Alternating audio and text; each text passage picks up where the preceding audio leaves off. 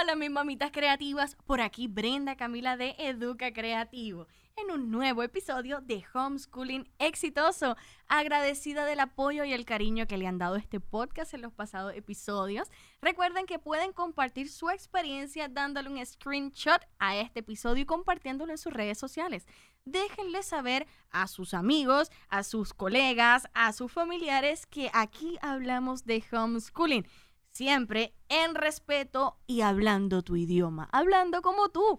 Entonces, ya que nos podemos entender, hoy te quiero hablar de la selección del material. ¡Wow! Miren, a mí me, a mí me, me genera mucha emoción este tema porque hay familias que optan por descargar los estándares y expectativas del Departamento de Educación y está perfecto. Pero saben una cosa, estos trabajan por codificaciones y también sucede que descargan las plantillas de planificación de los maestros. ¿Y qué sucede? Que estos trabajan por codificaciones y se complican la existencia. Así que yo vengo a clarificar y yo vengo aquí, mira, a darte paz, porque nuestros miedos los tenemos que combatir con información. Ahora bien, cómo yo selecciono el material ideal o adecuado para mis pequeños.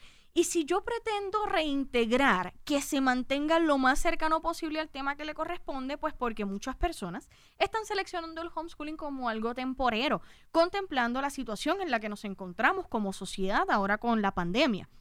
Bien, pues miren, tu primera clave es descargar el temario. El temario, así mismo como te digo, el temario. Pero Brenda Camila, tantos temarios que hay. No te preocupes. Yo te puse el temario aquí en la descripción de este episodio. Este temario está estandarizado, está alineado con las expectativas del Departamento de Educación de nuestro país aquí, Puerto Rico, en el que me encuentro actualmente. Ahora bien, este temario tú lo vas a observar, es completamente grato y no te preocupes, y vas a descartar los temas que ya tus pequeños dominan o los que tienen que dominar. Están divididos por asignatura y por nivel. Esto te va a dar a ti también un mayor alcance, reconociendo en dónde se encuentra parado tu pequeño en estos momentos en su aspecto académico. Ya una vez tú descartes, tú vas a comenzar a buscar material relacionado con estos temas que tiene que abordar. Ahora bien, yo, Brenda Camila, como educadora, yo no me limito a temas de las destrezas, vamos a hablar más adelante. Pero para la selección del material vamos a buscar libros, vamos a buscar módulos que tengan temas asociados a estas áreas que tenemos que trabajar, ¿ok? A estas que ya tú vas a descartar.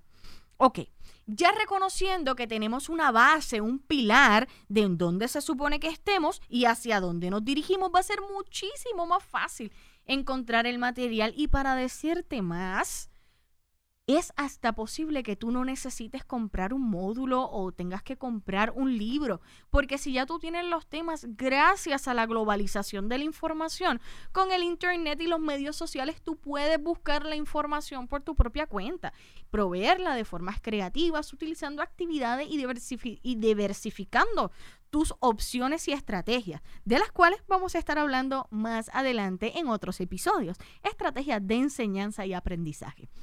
Bien, ya descartamos la primera parte que es saber en dónde, hacia dónde nos dirigimos y en dónde estamos. Ya sabemos que tenemos la opción de, número uno, tenemos los módulos didácticos. Los módulos didácticos es donde el niño responde. Estos son los que utilizaron en el Departamento de Educación y en algunos eh, sistemas privados en este proceso de la pandemia.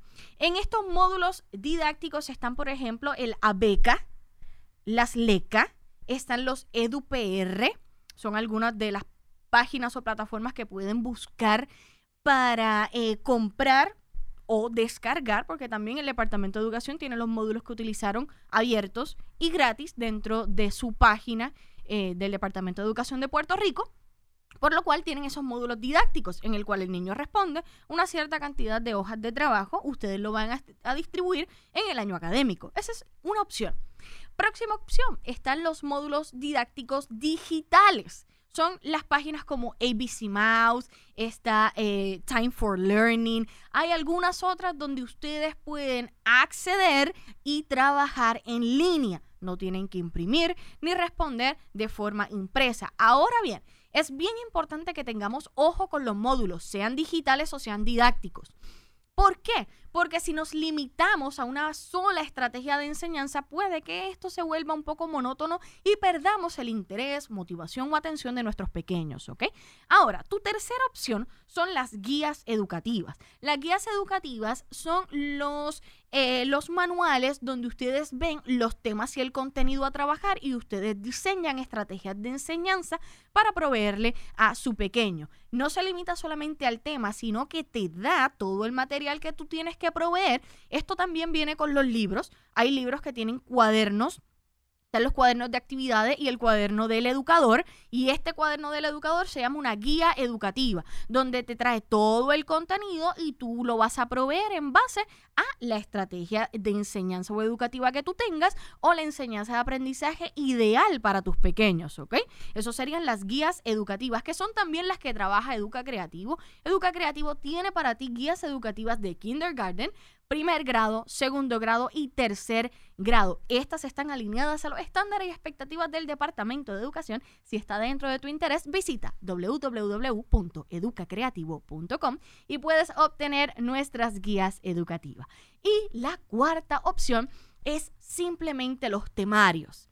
Tú tienes un temario, el temario vas descartando, tú misma buscas la información, ya completaron, vas tachando y a través del temario también puedes dar un homeschooling exitoso. Así que no te preocupes que no necesitas tener los mejores módulos del comercio, solamente necesitas tener un poquito de creatividad. Oye, yo voy a ti, lo voy a hacer excepcional, tú eres capaz. Y tus pequeños también lo son. Sé que se van a disfrutar esta oportunidad si lo hacen en bondad.